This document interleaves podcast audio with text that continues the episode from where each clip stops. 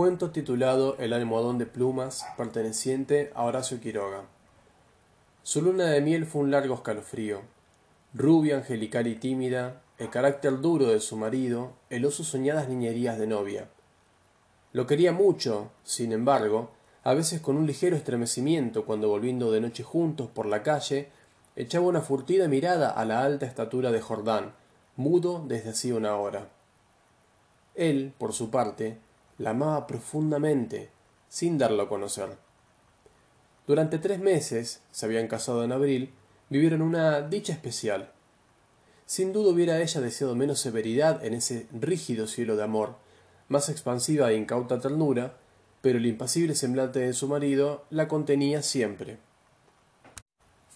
La casa en que vivían influía un poco en sus estremecimientos.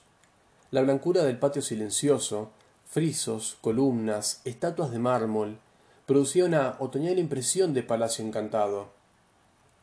Dentro, el brillo glaciar del estuco, sin el más leve rajuño en las altas paredes, afirmaba aquella sensación de desapacible frío. Al cruzar de una pieza a otra, los pasos hallaban eco en toda la casa, como si un largo abandono hubiera sensibilizado su resonancia. En ese extraño nido de amor, Alicia pasó todo el otoño. No obstante, había concluido por echar un velo sobre sus antiguos sueños, y aún vivía dormida en la casa hostil, sin querer pensar en nada hasta que llegaba su marido. No es raro que adelgazara. Tuvo un ligero ataque de influenza que se arrastró insidiosamente días y días. Alicia no se reponía nunca. Al fin una tarde pudo salir al jardín apoyada en el brazo de él miraba indiferentemente a uno y otro lado. De pronto Jordán, con honda ternura, le pasó la mano por la cabeza, y Alicia rompió enseguida en sollozos, echándole los brazos al cuello. Lloró largamente todo su espanto callado, redoblando el llanto a la menor tentativa de caricia. Luego los sollozos fueron retardándose, y aún quedó largo rato escondida en su cuello, sin moverse ni decir una palabra.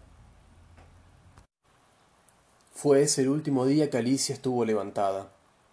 Al día siguiente amaneció desvanecida. El médico de Jordán la examinó con suma atención, ordenándole calma y descanso absolutos. No sé, le dijo Jordán en la puerta de la calle, con la voz todavía baja. Tiene una gran debilidad que no me explico, y sin vómitos, nada. Si mañana se despierta como hoy, llámeme enseguida. Al otro día Alicia seguía peor. Hubo consulta. Constatóse una anemia de marcha agudísima, completamente inexplicable. Alicia no tuvo más desmayos, pero se iba visiblemente a la muerte. Todo el día el dormitorio estaba con las luces prendidas y en pleno silencio. Pasábanse horas sin oír el menor ruido. Alicia dormitaba. Jordán vivía casi en la sala, también con toda la luz encendida paseábase sin cesar de un extremo a otro, con incansable obstinación. La alfombra ahogaba sus pesos. A ratos entraba en el dormitorio y procedía su mudo vaivén a lo largo de la cama, mirando a su mujer cada vez que caminaba en su dirección. Pronto Alicia comenzó a tener alucinaciones, confusas y flotantes al principio, y que descendieron luego a ras del suelo. La joven, con los ojos desmesuradamente abiertos, no hacía sino mirar la alfombra a uno y otro lado del respaldo de la cama. Una noche se quedó de repente mirando fijamente.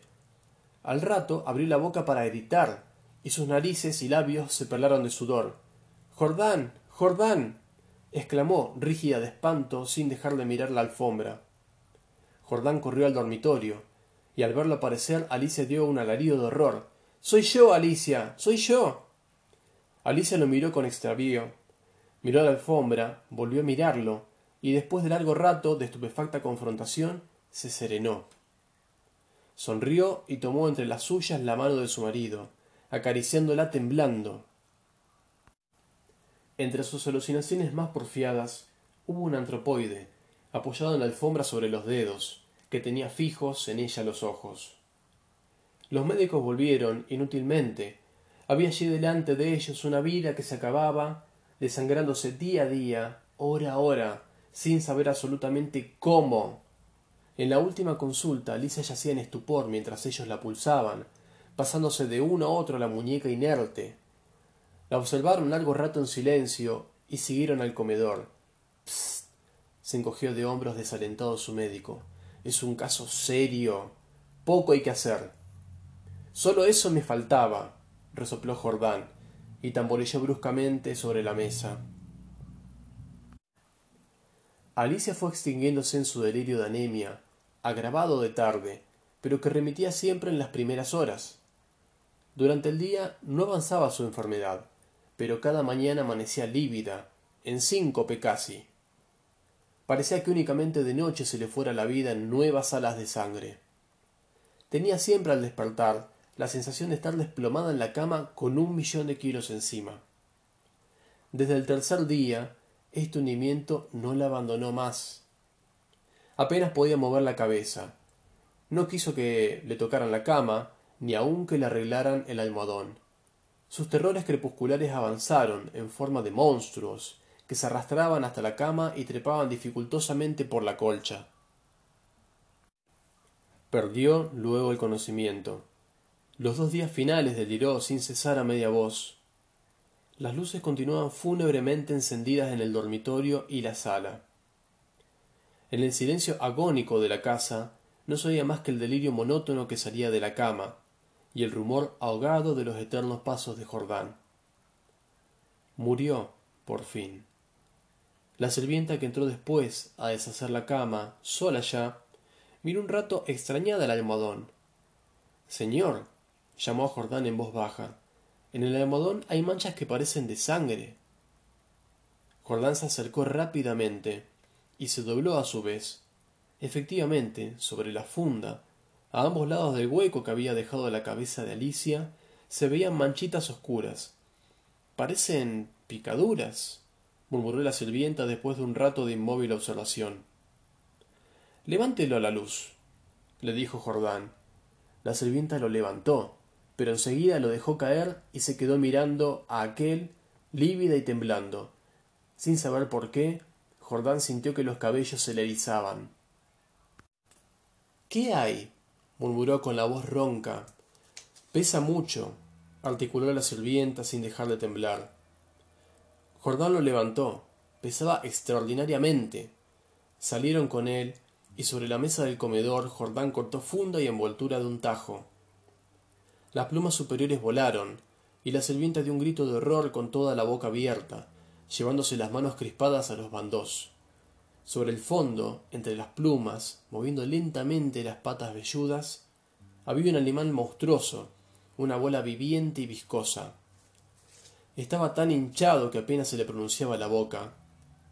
Noche a noche, desde que Alicia había caído en cama, había aplicado sigilosamente su boca, su trompa, mejor dicho, a las sienes de aquella, chupándole la sangre. La picadura era casi imperceptible. La remoción diaria del almohadón había impedido sin dada su desarrollo, pero desde que la joven no pudo moverse, la succión fue vertiginosa. En cinco días, en cinco noches, había vaciado a Alicia. Estos parásitos de las aves, diminutos en el medio habitual, llegaban a adquirir en ciertas condiciones proporciones enormes. La sangre humana parece serles particularmente favorable, y no es raro hallarlos en los almohadones de pluma. Cuento titulado El almohadón de plumas de Horacio Quiroga.